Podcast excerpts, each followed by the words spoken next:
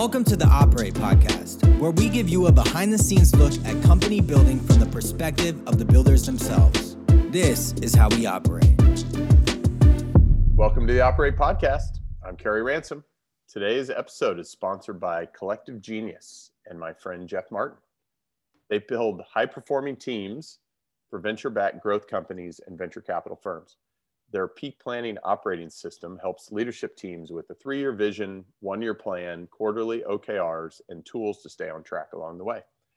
I have several friends who have used peak planning very successfully. Message me if you want to talk with Jeff or you want to talk to me about peak planning and how it might work for your firm. I'm super excited to finally have my longtime friend Fred Thiel with me on the podcast today. Before we get to hear from him, though, let me tell you a bit about Fred.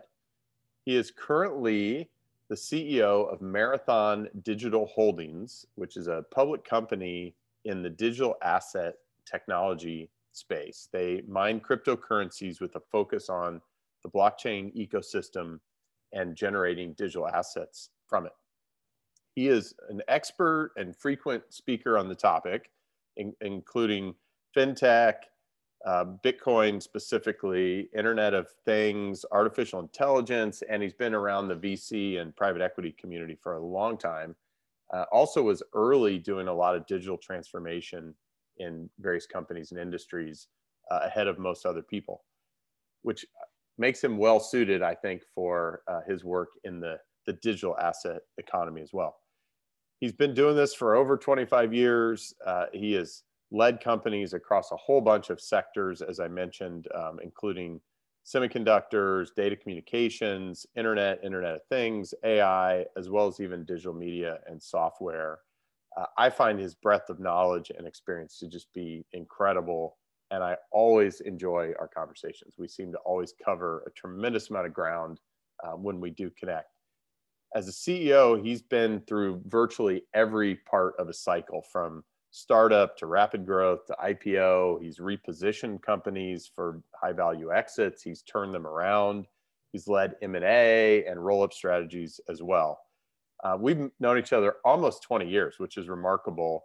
Uh, we met shortly after I made it to Southern California, and I really appreciate the friendship. It's super exciting to see him at the forefront of the digital asset world, as I said. And Fred, it's great to have you on the show today. Gary, great to be here as always. Uh, you know, humbled by the introduction, um, but it's been great to you know be a close friend of yours for years, and look forward to our conversation today. Likewise. Well, let's start with this somewhat new opportunity. Uh, you've been involved with Marathon for a while, uh, as you said, but recently stepped into the CEO role. So, tell me the story. What what led you to Marathon, and uh, where you are right now? So, uh, about four years ago, a close friend of mine, Merrick Okamoto, who I've known for 20 years, um, got involved with Marathon. Marathon originally, or in its prior um, manifestation, was a patent uh, troll, essentially. It was called Marathon Patent Group. Hmm. And Marathon owned a variety of patents. Amongst them uh, was a patent around voice assistance on electronic devices, so think Siri, Alexa. Mm-hmm. And um, they had successfully monetized that patent with Apple um, and um, were in the process of prosecuting a patent with uh, Amazon over Alexa. And uh, that cost a lot of money, and uh, the company eventually started running out of money uh, because of the fact that uh, after the Alice decision, which you may or may not be familiar with in 2014, software patents became very hard to prosecute yes. and protect and you know patent trolls sitting on a bunch of software patents uh, mm-hmm. made it sort of their the wind went out of their sails when that happened. So uh, Merrick was brought in um, by the then board to try and the core group of investors to try and figure out what to do with the business. Um, he thought that uh, Bitcoin mining was kind of the right place to go at the time. Realized the timing here. This is um, late 2017, just before the crash. Um, and uh, so he's kind of getting his ducks in a row. The crash happens, and he realizes that he needs to reconstitute the, um, the board. Uh, asked me to join the board, and I joined the board in April of 2018. And uh, together we formulated a strategy for uh, taking the company from kind of where it was to where it's going today. And we worked closely uh, throughout that time um, Marathon uh, had a number of major kind of milestones along the way. You know, at the time he took over, the company was virtually insolvent, um, had a market cap of around four million dollars, and uh, a stock price that was you know in the uh, cents versus dollars, mm-hmm. which uh, on the Nasdaq is a risky thing, and so they went through a number of reverse splits. Um, but uh, the company was able to get some note holders to convert uh, into equity. Uh, at that point, the company was debt free. Then was able to start raising some money. And Merrick, who's uh, just an amazing capital raiser, was able to eventually raise over half a billion dollars. Um, and over time, using uh, a variety of strategies, both uh, just direct placements and then what are called ATMs at the money uh, sales, which as a public company you can do It's kind of like trading your own stock, only you're only selling it, you're never buying it back. And was able to raise a significant amount of capital that way, and then placed what at the time was uh, kind of a earth-shattering order of essentially uh, nearly 100,000 machines from Bitmain to mine Bitcoin. Um, and this is, you know, the market is only just starting to kind of come back here. In, uh, you know, we're talking uh, early 2020, hmm. and um, when Marathon placed those orders, it w- was kind of able to get at the front of the line with uh, a huge volume of machines. And then, you know, Bitcoin did what it's done and gone up in price, and Marathon was very well positioned uh, to grow, and the company started growing very quickly. And um, uh, together with the board, uh, we kind of all realized that it's time to kind of build out the management team uh, mm-hmm. some more, and uh, everybody kind of looked at me and said, "Well, you're the public company CEO guy, so why don't you jump in and, and, help?" And so Merrick rolled up into the executive chairman role, and uh, so I, am the CEO today. Really, primarily focused on uh, you know continuing to build out um, the business as we scale from you know doing uh, a couple million dollars uh, a month to hundreds of millions of dollars a month and billions of dollars a year over the next few years. Amazing story. Well, thanks for that background. And I think just a great jumping off point for this conversation. So, I, I mean, first of all, incredible transformation from where the business was to where it is today. Um, explain. So, primarily, primary business is mining Bitcoin today. As you said, you're you're going from a business that today is doing you know a couple million dollars a month where does it go and how does it generate revenue at the level that you're projecting in your mind sure so actually we do more than a couple million dollars a month mm-hmm. now uh, you know um, sure but uh, if you think about it's the world of bitcoin um, is different than many businesses. Uh, for one thing, you're selling a commodity where there's no product differentiation on purpose. Mm-hmm. A Bitcoin from one vendor is the same as a Bitcoin from another vendor. They're all the same because they're generated by the Bitcoin network itself uh, as a reward for mining, which is what we do, which is essentially we provide the security and assurance in the Bitcoin network that transactions are being properly validated and added to the blockchain. Um, so we provide a service, and for that we get paid rewards in Bitcoin, and we're also paid transaction fees. Um, that being said, the way the Bitcoin protocol works, only 900 Bitcoin today are minted per day and paid in rewards. So no matter how much mining equipment you put to work, you could never ever get more than 900 Bitcoin a day. That's the max today. Hmm. And every four years, that number is divided by two, is halved, and they call it the halvening. Uh, and the last one was in May uh, of last year. Um, the next one will be in March, estimated to be around March of uh, 2024, when instead of 900 Bitcoin a day, we'll go down to 450 Bitcoin a day. So hopefully the price of Bitcoin will go up to uh, enable that to still be a very viable business, mm-hmm. um, which we're sure it will be. Um, Bitcoin is really unique in that um, not only is it a store of value, but the Bitcoin network really is a financial settlement network. And what you're going to see are going to be uh, banks and large financial institutions essentially doing clearing transactions on the Bitcoin blockchain. Uh, the Bitcoin blockchain has huge amount of volume on it from a network effect perspective. It's a hugely diverse and decentralized network, so it's very secure, and it's the perfect technology platform on which to do settlement and to essentially uh, hold ownership of things. Uh, so think NFTs, things like that. Um, they depend on smart contracts, which has been for the longest time kind of one of the benefits of Ethereum, which mm-hmm. uh, is not a settlement network. Ethereum is really a technology platform to build other applications on. Mm-hmm. But with the Taproot um, addition to Bitcoin and now uh, how the Lightning Network is developed, I think you're going to see a, a, lot of those smart contract based systems start shifting over to the Bitcoin um, network. But it's a really interesting business because it's all about fighting over um, how much of the 900 Bitcoin per day you can win. Mm-hmm. And it literally is a contest. You are deploying hardware and solving a mathematical equation and guessing a number. And if you solve the mathematical equation, guess the right number, then you're awarded that block and you're paid a fee in Bitcoin for winning that plus the transaction fees. So it is a game of massive scale. And uh, you know, as an example, we're ramping from a handful of miners to over 100,000 miners. Um, and you know, these aren't inexpensive machines mm-hmm. over the course of this year.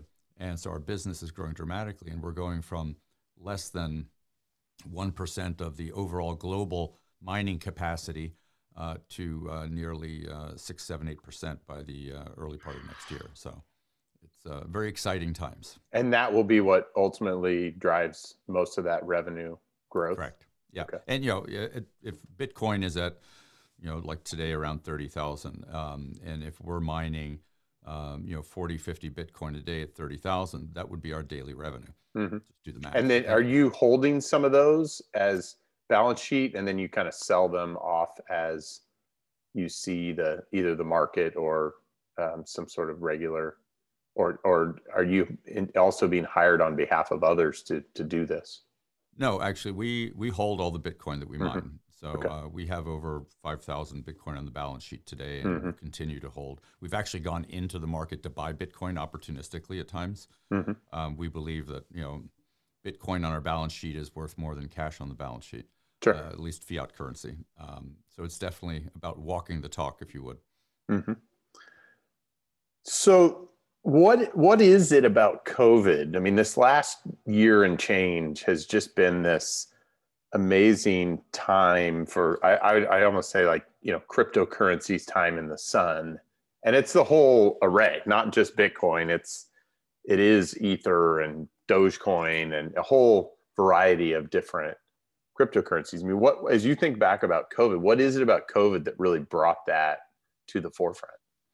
You know i don't think so much uh, covid per se where you you could definitely say that you know when it came to um, you know the shift to work from home it drove a whole acceleration of digital transformation in businesses there are mm-hmm. a lot mm-hmm. of direct correlations mm-hmm. uh, in the crypto world um, i think it's just uh, the adoption cycle was doing its thing and we were okay. moving kind of through the it just happened to be aligned yeah okay yeah absolutely because the um, what ends up happening is whenever there's a great appreciation uh, in the price of a commodity people mm-hmm. who are invested in that commodity now have excess investment capacity because they have huge profits. So they then look to where else can they invest that. And so as more startups in the crypto world develop, those become very attractive places for people to invest, and you get this run up in asset prices. What the pandemic in general did was people who were asset rich uh, and cash rich became even better off because they were able to acquire assets that appreciated in price. Mm-hmm. And um, whether those are real estate assets or stocks, bonds. You know, the stock market's been doing very well. So sure. I think when, whenever an investor feels really confident and has gotten a great return, they're going to start placing bets on other things to diversify. And so Ether started growing uh, alongside Bitcoin, and then you know these other meme stocks. Um, you get a lot of retail traders, and you know a lot of the crypto uh, currency trading that's done uh, on exchanges is retail buyers and sellers, people like you and me who go into the market, they take some of their savings and buy some Bitcoin, buy some Ether. Um, they maybe do some Uniswap, they do some other things. Um, and you know, it's a very volatile market. Um, and more and more institutional buyers are now coming into the Bitcoin specific uh, cryptocurrency market. And that'll create more stability in the price over time as that Bitcoin is essentially held via ETFs and other funds. Mm-hmm. Um, but you just have this dynamic of it became it's kind of like in the startup world. You know, when I remember back here in Orange County, when Broadcom went public in the mid to late 90s, um, all of a sudden it was like this. Uh, the, the, Ferrari and Mercedes dealerships were mm-hmm. putting cards on all the cars in the parking lot outside Broadcom's office, and my office was across the street at the time. And it was like, you know, all these newly wealthy, newly minted millionaires. Um, and so, you know, when you have that kind of uh, beneficial event in your financial life, you look to invest it in other things. And I think that's it's created a whole industry, just like the startup industry, sure. you know, Silicon Valley and Orange County, and, and, and, you know, as you and I have talked a lot, uh, you know, in our Octane days about this. Uh, it's this uh, virtuous cycle. Mm-hmm. Yeah, it's fascinating. I mean, when you see somebody like Coinbase having 50 million plus accounts, it has to be individuals, retail, you know, it, it just to get to that scale, um, there aren't enough institutions anywhere near that, right? So it is remarkable to see the participation that this has enabled globally. Yeah, and what's interesting about so Coinbase realized that 80% of the volume that's traded on Coinbase is actually institutional, which tells you mm-hmm. how small the average transaction for sure. a retail buyer is. Um, but the blockchain is this completely transparent world. Um, I know exactly when a deal happens, I can go look and see from what wallet did that transaction go uh, from and to whom did it go. And if I can infer enough about who owns those wallets, I can see movements. And so there are these great tools out there that let you see is this retail buying and selling that's going on? Is it mm-hmm. institutional? What sort of volumes are moving onto exchanges versus from cold storage and what type of transactions are moving off exchanges? And you can infer from that different things. And so it's there's much more transparency than even the stock market. Um, today, which, uh, if you think about it, a lot of trading on the stock market is done in dark pools, which yes. isn't ever exposed, right? And not very transparent. I mean, I yeah. would say, if anything, that that marketplace has gone in the other direction. Yes. Yep. Absolutely. But so, it's an it's an exciting world, and uh, you know there's a lot of dynamic stuff going on, and it is a an industry and a business where uh, is perfectly suited to work from home. I mean, Marathon, uh, our whole organization works remotely, always has, always will. Mm-hmm. Uh, it seems, and we're very small. We're really six, seven people today. That's it. Amazing. So a couple couple other topics. Um, you know, one thing that has been at least somewhat out there in in recent days has been how much energy is required to mine Bitcoin, and there've been some criticism of that as a drain. So share sort of the perspective that you have on on the energy relatedness to to this. Sure. Yeah, this is um, the primary topic that most people ask yes. me about. Um, so uh, yes, Bitcoin uses a lot of electricity. Um, if you look at where we source that electricity from as an industry, um, excluding China for a minute, uh, predominantly in the Western world, um, Bitcoin miners are the buyer of last resort for electricity, meaning we're cheapskates. Mm-hmm. We want to buy the cheapest electricity.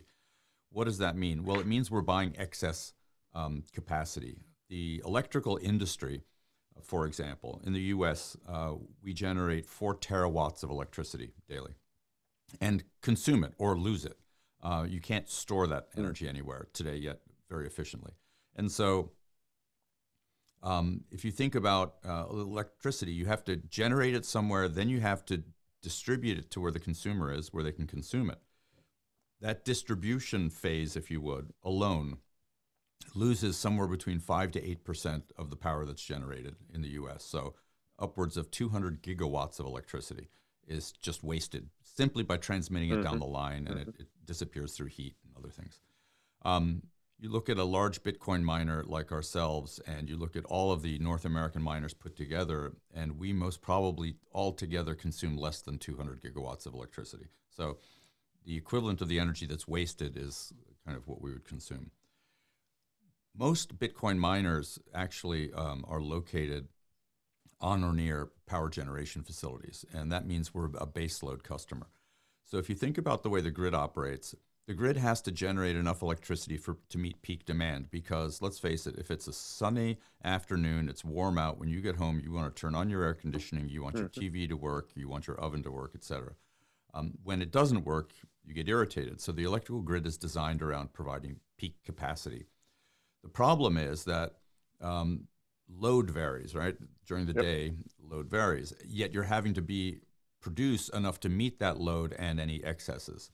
And so you have this need to turn on and off power, which is very difficult for the grid to do. And so they just generate it and they they're they lose a lot of it. So by having Bitcoin miners uh, either on the grid or near or on power plant grounds as baseload clients, we can consume and suck up that excess energy. Um, and it provides a better ROI for the energy company because they now have a balanced load uh, that they're uh, generating for. And uh, you know, the great thing about Bitcoin miners is a Bitcoin miner can be shut off or turned on for a demand response mechanism very easily. It's not like a steel plant or it's not like a bottling facility or factory. That's hard to shut down um, for you know a couple hours because uh, it happens to be late afternoon. It's very hot out, and you know the grid needs electricity for the air conditioning systems. I haven't So- asked you this. Have have any energy companies invested in or developed their own mining capability? Absolutely. The one of the single largest growing groups of miners today are power companies who have realized, oh Mhm. wow, this is a great way for me to generate extra revenue. I Sure. can mine Bitcoin and then when the grid needs my electricity, I just turn off my miners and Mhm. pump the electricity out to the grid. And so they can optimize the yield on their return on assets, which is Totally huge. you makes know. sense. Yeah. Think about, and especially when you think about renewable energy, this is a huge issue. So, you know, we, uh, you know, our stated objective is to be 100% carbon neutral by the end of next year. Uh, the 70,000 machines will roll out in the second half of this year and into early next year will all be on carbon neutral energy sources. Mhm. And the balance of our uh, power will shift to uh, carbon neutral uh, over the course of next year. So we'll be 100% carbon neutral from an energy consumption perspective. But if you're a solar uh, producer, a wind farm, or hydro, um, you know you're generating electricity and you have nowhere to put it typically, uh, other than um, when the grid consumes it. And um, so we're the perfect client uh, or partner, if you would, for those uh, types of businesses because, uh, especially with solar farms, you know the big issue is you need a lot of land. Um, you build a solar farm, well, you've got to get somebody to run power lines from the solar farm to where the consumers are. Mhm. And the grid's not going to invest in that unless the solar farm is built. So it's a chicken or egg thing. Sure. And by then putting Bitcoin miners on the solar farm, you can generate income while you're waiting for the grid to catch up to you, so to say. Amazing. So let's let's shift a little bit. Um, you, we talked a little bit about some of the other cryptocurrencies beyond Bitcoin. How how do you think about interoperability in the? I mean, there'll there'll be winners and losers like a lot of things, right? We we certainly know that. I mean, you know, if you think about fiat fiat currencies and countries, there are winners and losers for sure. Um, but how do you think about? I mean, it, I, I don't see it being a single global, in my mind, single global uh, blockchain. But h- how do you think about that from where you Um, sit? well, I, I think there are going to be tons of different blockchains for different uses. Um, and then you have to think about um, that you have multiple layers in the technology stack. So Bitcoin network is a layer one network, it's a base network, Mhm. just like Ethereum is. On top of that, you then build applications, layer two um, protocols, like Lightning in the world of Bitcoin uh, and in the world of um, Ethereum, you're building ERC20 tokens essentially um, that then create uh, ways for you to do things. So the difference between the Bitcoin blockchain and the Ethereum blockchain is uh, property versus utility. Uh, Bitcoin is about property. Who owns what? Uh, it's the best technology and network for tracking ownership of an asset and the settlement of transactions around ownership of an asset. So think of it as everything from kind of the equivalent of a letter of credit to uh, title uh, on a house, on a boat, on a plane, uh, car, whatever it might be, artwork, anything. Could be fractionalization ownership of stocks or bonds, things like that. The uh, Ethereum network is about utility. So that is about being able to deposit Bitcoin, uh, do yield farming on that, and then um, generating income. Uh, and you're doing that by wrapping uh, this uh, Bitcoin uh, in a um, smart contract on the Ethereum network, such that you can track exactly what's going on with that. A lot of the BlockFi or DeFi type um, businesses are built on the Ethereum network because of the nature of smart contracts and the ability to kind of have an automatic clearing, if you would, of a transaction, such that when a certain set of conditions occur, um, a payment will be then completed. And so um, that's kind of the nature of those two different networks. Then Cardano and these other networks are competing against similar use cases to Ethereum, uh, mm-hmm. more so than uh, Bitcoin. And I think as you look into the future, and granted, I, I have a bias towards Bitcoin um, sure. being in the mining industry of Bitcoin, but um, I think back to the times of the early age of the internet when TCP/IP was kind of establishing itself as the protocol. Um, you know, there were lots of other attempts to do things, and TCP/IP ended up winning out. Was it the best protocol? Maybe not, um, but it was the one that became the most predominant one, and sure. it had the, the kind of the network effect. And I think the Bitcoin blockchain has that network effect going for it today, uh, where there are just so many millions of nodes on the network that it becomes more and more valuable. Um, the fact that El Salvador has uh, essentially uh, passed legislation approving Bitcoin as legal tender means that uh, there will be lots of people in the country who will be using Bitcoin as a form of remittance mm-hmm. or sending money um, back to their families. And El Salvador's economy, 20% of GDP is just remittances from outside of the country of citizens who are working outside of the country and sending money home to their families. Mm-hmm. Um, and so, as more and more um, uh, underdeveloped nations uh, start moving towards Bitcoin because their own currency either has uh, issues uh, due to inflation or other things like that, um, or they're a dollarized economy, as many countries like Nigeria, El Salvador, sure. and others are um, it, Bitcoin's a perfect settlement network for those transactions. On the corporate level, I think you'll see banks doing settlement between each other using the Bitcoin blockchain. Um, so you won't see, you know, small transactions for you know renting a movie, buying a hamburger, things like that necessarily. But what you will see is um, people using it as a store of value, and then for settling transactions internationally or even domestically. Very interesting, and that I think that helps uh, sort of show where your your thinking is as where things are moving ahead in, in the coming years. Is there a secondary equivalent in your mind to Bitcoin? I'll call it the the silver to the Bitcoin gold that you're paying attention to. That maybe you're even thinking about. Maybe we should start dipping our toe in. Um, you know, to be fair, um, I think there are some promising projects out there, but it, it really comes down to scale. Um, mm-hmm. Are there better social networks than Facebook out there?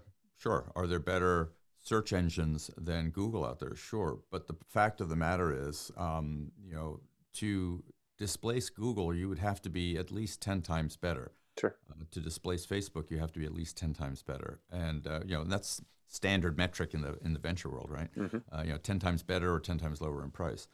And I haven't yet found something that has as much promise um, that you could say this is 10 times better than Bitcoin.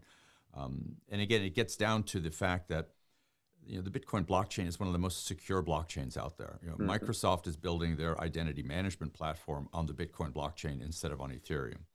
And um, you know, if you do some research into Ethereum, you'll see um, you know it is not a decentralized network so much as it's very centrally controlled. There's a handful of people that determine when forks happen, how things happen. That doesn't exist in the Bitcoin world. Um, it takes 90% of the participants for anything to happen, as could be seen with this Taproot um, addition that's happening to Bitcoin right now. So the Ethereum world is uh, a little bit more of a world where there's a lot of continual development going on. Um, you know, people are constantly out there breaking things, if you would, and um, you know, you read stories about okay, well, this particular DeFi application just had thirty million dollars that got stolen or something, mm-hmm. and so the security level isn't quite there yet. And I think that's the challenge. It's like you know, here we are. It is 2021 the SWIFT monetary transmitting system yeah. was developed in the early 70s to be used primarily on telexes, right? It's text based, mm-hmm. you know, please send mm-hmm. da da da da.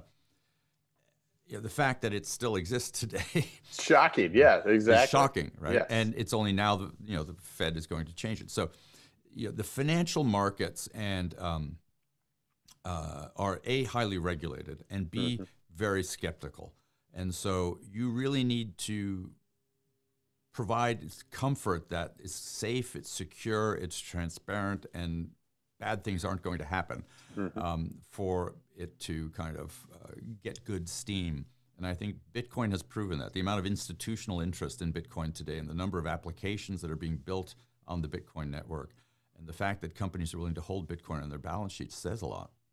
Oh, absolutely.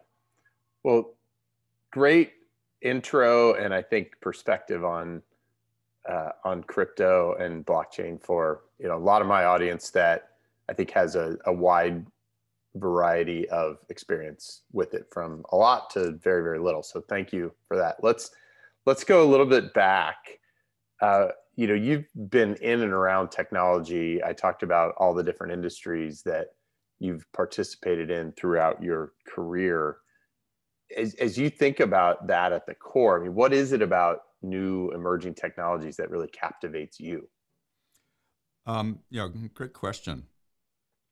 At heart, I think I'm a futurist. Mm. Um, I have a, uh, I guess, a, a, skill, if you would, uh, or a talent at uh, looking at a technology and figuring out interesting ways that it could be used for the benefit of society uh, or for businesses. Uh, mm-hmm. you know, you go back to uh, back in the day uh, when I was CEO of Lantronix, you know, we took that company and shifted from providing IT equipment into all of a sudden enabling the whole Internet of Things. Granted, we thought that you would have uh, IoT enabled vending machines and uh, devices all over the place within five years. It's taken mm-hmm. a lot longer than that. Mm-hmm. Um, Still but, not in many cases. Right.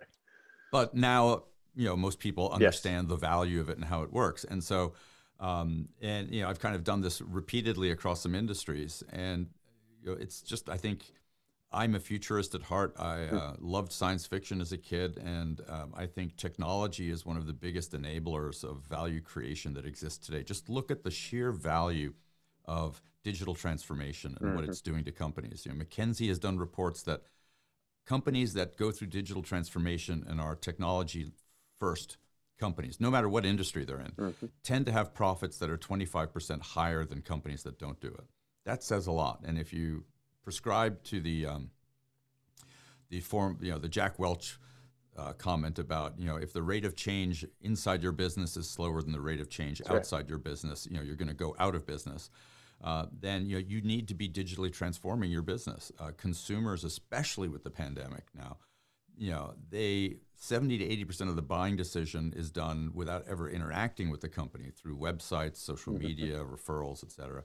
Um, purchasing is all done through electronic means today. You know, even in the M&A world, and you know, I've been in the PE world and VC world for a long time. Yeah, I see groups closing transactions with very little in-person interaction at all. It's all done through Zoom and, and diligence tools. And so technology is you know accelerating our ability to get more done. I think we're going to see huge gains in productivity with the whole work from home thing. Um, part of that is people working more hours, obviously, um, but part of it is just, hey, I don't have to be on an airplane five hours to go do a meeting where I could do that over Zoom instead. And so, That's what right. can I do with the rest of that time? So, I, I think technology is um, going to be a huge value creator going forward, um, and I wouldn't surprise me to see companies that really are 100% software, like they mm-hmm. call them DAOs in the sure. crypto world, right? Mm-hmm. Um, but I, I see that happening very soon. So that good, good uh, sort of transition to the next. I mean, we've both been at this for a long time, and you know the the comment, you know, rate of change as you were talking about with Jack Welch or you know Marc Andreessen, you know, comment about software eating the world, and I think it's from one perspective, it's it's sort of that feeling of it's eaten everything, but I know you probably share the similar view I do, which is it hasn't. It's almost just barely begun. I mean, you talk about the idea of a software, entirely software driven company. We, we haven't really seen that fully yet, but I think it, it is to your point, it's on the horizon. But as you think about that, like how do you keep yourself relevant and fresh? Wow. Um, reading a lot mm. talking to people a lot, uh, being out there. It's so easy to fall into kind of an ivory tower mm-hmm. syndrome uh, in this space, um, especially if you're kind of at the leading edge because you can get a little bit kind of full of yourself in yes. your opinions. Um, but I think it's really just talking to a lot of people, reading a lot, understanding people's perspectives. Um, I'm a big subscriber to the um, lean methodology, um, not just lean entrepreneur, but just lean generally in running a company in this constantly evolving, constantly learning organization. And so I always am a big believer, you know, whenever you have any assumption you're getting ready to make or any hypothesis you have, go out and test it. Just talk to people, get feedback because um, though you may have a great vision, the marketplace isn't ready for that vision possibly. And there are kind of baby steps that have to be taken to build confidence in a vision before you can execute it. You know, Apple is famously expert at um, dabbling in a technology and waiting for a market to develop to the point where, as a multi-billion dollar company, they're able to take advantage of it. You know, it makes no sense for Apple to go into a market that's a hundred million dollar market. Sure. Um, right. But if it's a five to ten billion dollar market, and they can get twenty percent market share, possibly. You know, look at what they've done in smartwatches, mm-hmm. smartphones. It's incredible. That's right.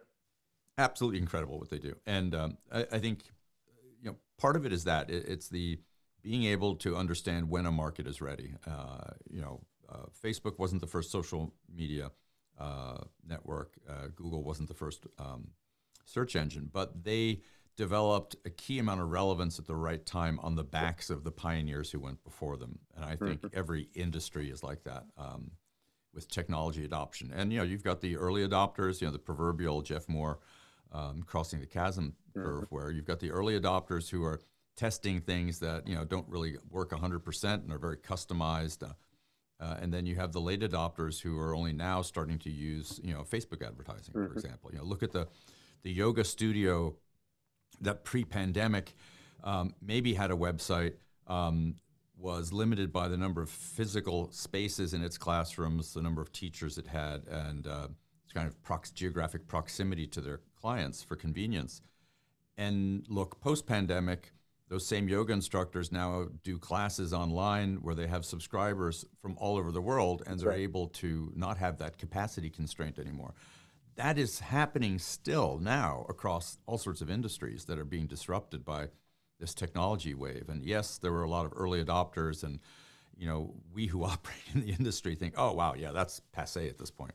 It's not. I mean, it's the long tail is a very long tail. That's right. So good let's let's get a little bit of uh, Fred advice. So you're new and starting your career. I think you you probably would agree with me that the rate of change is not slowing down or even stay steady. It's increasing. Technology actually increases that rate. So I'm I'm newly starting my career. How do you advise me on how to how to even think about what I'm going to be doing for the next 40 years? Um, it's a tough question. So, mm-hmm. if I look back at kind of when I got started in the industry, I was a software engineer being paid by a bank to develop software when I was in high school. So uh, I was a little jaded in that uh, I kind of was already in the tech industry at an early age. Mm-hmm. Um, but my advice, uh, and I teach at uh, the Marshall School at USC as a guest lecturer, um, a few times a year. And what I always tell the students there is look at how and where you can add value. Where you can add value is what's going to generate value in your career. Mm. So if you have a talent and skill for design, then look at ways that the designs that you make can add value to companies or people's lives. Um, if you are really good at, uh, if you have a penchant for analytics and analysis, well, then maybe you should do something around financial uh, instruments or the financial world where you can add value, or maybe it's data mining. Uh, what's really great today is that technology is enabling a whole new set of industries around right. data science, for example. Uh, just you know, the fact that we have this huge volume of data, of very high resolution data that's generated by all sorts of applications and sensors and things that alone, providing the analysis and insights, granted leveraging AI and other tools, um, you know, people can add huge amounts of value to businesses. And so I think it's really find a way where you can have the intersection of your passion and kind of what's happening in an industry, so that at the at the nexus of those two, uh, the confluence of those two things, you're generating huge value for somebody.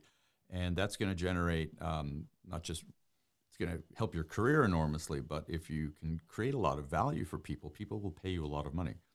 And so um, I always recommend people focus on where and how you can add value. Great advice. Great advice.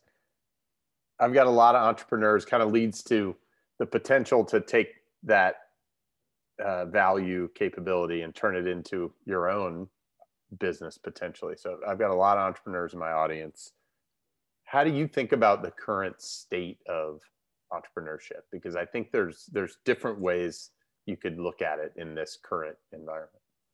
Well, I think the barrier to entry to being an entrepreneur, um, at least in the tech business, has come down immensely. You know, go mm-hmm. back to 1995 uh, when the internet was young. If you wanted to build a website and, God forbid, sell something on that right. website, you had to go buy Unix servers from mm-hmm. Sun. You had to go write a lot of software. you know, it was multi millions of dollars before you could even sure. turn the key. Uh, today, you go to uh, Squarespace, Shopify, whatever website, mm-hmm. and you're in business in all of 10 minutes. So the barrier to entry has come down. Um, the tools for marketing have become hugely inexpensive, and you know, with Facebook, you can target down to um, you know really fine set of metrics and very inexpensively market and promote your brand uh, and test even more. Mm-hmm. So there's so much infrastructure out there that it really is easy to build businesses. And it's more about having clarity. You know, entrepreneurship today is about having real clarity about what you're trying to do, understanding your customer value proposition and testing it and getting that tuned to the point where when you do start investing in the business uh, and building stuff, you know you're on the right track already. And it's this constant process of you know, make an assumption, put something out there, get some feedback, make an assumption, put something out there, get some feedback, and iterate your way and realize that, you know, the market uh, needs to be educated, needs to learn about what you're doing, and that takes time. There's a certain amount of just inertia um, and resistance you have to kind of push through to get the word out there. So um, you got to be really realistic about uh, your plans. You know, people, uh, some people think that, oh, I just have to put a website up and I'm going to be. Mm-hmm printing money. Um, you know, it's a lot harder than that. Absolutely. But that being said, um, the the cost to start a business has essentially disappeared. Right, you can run a side business, side gig very easily these days on That's the right. internet. Um, and you know, just look at all the money people make by doing YouTube courses and YouTube videos, and um, you know, it's just a huge, uh, huge opportunity for people to uh, start small businesses today. So you, you talked earlier about you you tend to look ahead. You like to see what's coming up in the future. Are there any areas that you would encourage entrepreneurs to really pay attention to? Well, I would definitely say um, you know, artificial intelligence is a huge area. Uh, we are still way, way, way early. We're in 1995 internet days uh, mm-hmm. of the use of AI today. Um, and we have made leaps and bounds forward over the past five years um, and over the past decade. And you know, AI has been around for a lot longer than that. Uh, yes. You know, let's face it, the video phone was re- launched at the World's Fair in 1964 and didn't really become popular until we started having smartphones. Um, so there are in- infrastructure and technology pieces that have to come into play. But we're getting to a place with AI where you will soon have marketplaces where you can rent a model as a service. I want an AI model to calculate, um, you know, a, a turbine's uh, uh, friction and temperature changes that'll predict a, a failure. I want uh, to rent a model for analyzing, you know, Bitcoin price fluctuations, for example, and mm-hmm. predicting where Bitcoin is going to be priced. You have data as a service where I need to rent data to build a model or validate a model. You have AI processors available on call through AWS and other hosting facilities where you can literally rent AI capacity um, on an hour by hour basis. So that's an area where I think you're going to see a huge explosion in businesses around all of the services related to to AI because you don't need to build everything from scratch in that mm. business today. So just like the whole website hosting business developed uh, along with the internet, I think you're going to see that in AI. The other area is blockchain. Um, and here I'll kind of you know put the uh, the, the, kind of uh, big change is that if you think about what happened with cloud computing, we went from hosting applications and data in our own data centers to putting them out in somebody else's data center. Mm-hmm. Uh, with Amazon and uh, you know Microsoft Azure and other services like that, we now have the ability to, at the click of a mouse button, instantiate new servers, grow capacity, do whatever we want. And they have a lot of tools that make it very easy for us to manage uh, these uh, applications and um, essentially an outsourced data center. Um, However, with cloud computing, companies like Salesforce, Oracle, uh, you know, NetSuite, and others, um, they are effectively just taking what would normally have run in our data center and they're running it in their data center. And with the kind of value that they provide being, we'll take managing all these IT assets and these applications and data off your hands. You just need to use it and mm-hmm. uh, pay us a monthly fee, which was great. Fabulous business model, fabulous practical solution for companies. What's interesting is that as you now move forward with the blockchain, you could take all your data, put it on the blockchain, and now you could use multiple applications to access that data and create value from that data. And your data is not being held hostage by the SaaS company. Mm-hmm. And this, I think, is the kind of final death of a thousand cuts to people like SAP, where you, know, you pay tens of millions of dollars to implement it, you pay tens of millions of dollars in licenses, and the cost of switching away from it is huge. Um, and because of that, they don't have a huge incentive to continually improve the product and make it better because they earn more money by not investing more in R&D. Sure. And I'm not saying they don't do that. But the biggest fear that SAP has is that somebody is going to come up with a better user interface um, to put on the front of SAP and then disintermediate all of the back end uh, through thousands of small apps and best-in-class services. It's kind of like, um, you know, I need a uh, manufacturing – uh, ERP system? Well, depending on the industry I'm in, there are a variety of different manufacturing platforms that are better than others. Mm-hmm. And I think what you're going to find is eventually, you know, my CRM data is going to be on the blockchain, fully tokenized. And, you know, part of my team is going to use HubSpot because they're top of funnel people. Uh, my sales team that does strategic sales is going to use Salesforce possibly. And then, you know, the finance team is going to use something else because, you know, possibly SAP or something all on that same set of data. Mm. Where today, if you wanted to do that, it would require APIs and all sorts of complex sure. things. I think all our data will be on the blockchain. Data ownership will revert to companies and to individuals who will control it. And it will change the economics in the business substantially. But that's 10 years off, I think, most probably. Fascinating. Fascinating. And thank you for sharing that. I think there's a lot to investigate for really creative entrepreneurs in that. So thank you. Well, we're coming up on time, and I could stay on here all day with you, as I'm sure you know. What are you most excited about? The world's kind of coming back to being able to get back together in person. We haven't had coffee together in person in quite a while, but as, as we start to get back together again, what are you most excited about? So I think the ability for people to um, get out of their heads a little bit mm. and talk to other people. You know, the pandemic um, actually accelerated in this country a polarization that I mm-hmm. think is very dangerous to society because um, because of the benefit of the internet.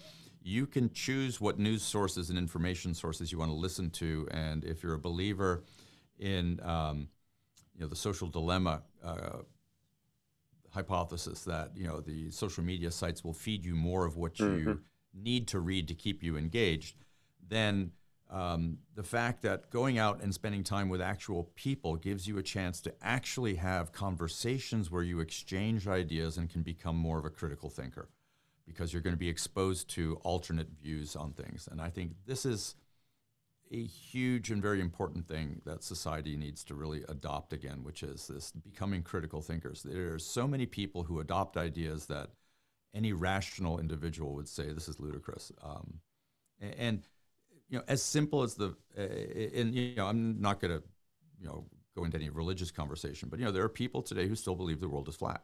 Mm-hmm. There are people who believe that vaccinations are bad for you. Those are all fine beliefs to have. But the point of the fact is, you can silo yourself and isolate yourself in a world where you only interact with people who think that way online, um, and you can go down that rabbit hole or you can spend time out in society um, with people who have different backgrounds and see get exposed to different ideas and understand that maybe those ideas aren't really quite as realistic as one originally thought.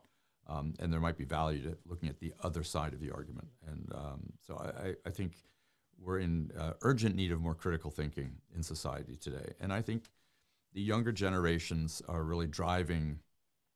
Um, they have more power today to have their voices heard, and they have more power today to um, do things with their voices. The whole meme issue in stocks and what happened with GameStop, uh, mm-hmm. all, all, of the cancel culture, you know, that's real, and people need to wake up to the fact that um, you know there is a portion of society that will vote with their dollars and vote with their feet, and you know there are a plethora of choices out there today, and it's easy to create new choices, and companies need to realize that um, it's very easy to lose market share um, if you do the wrong things.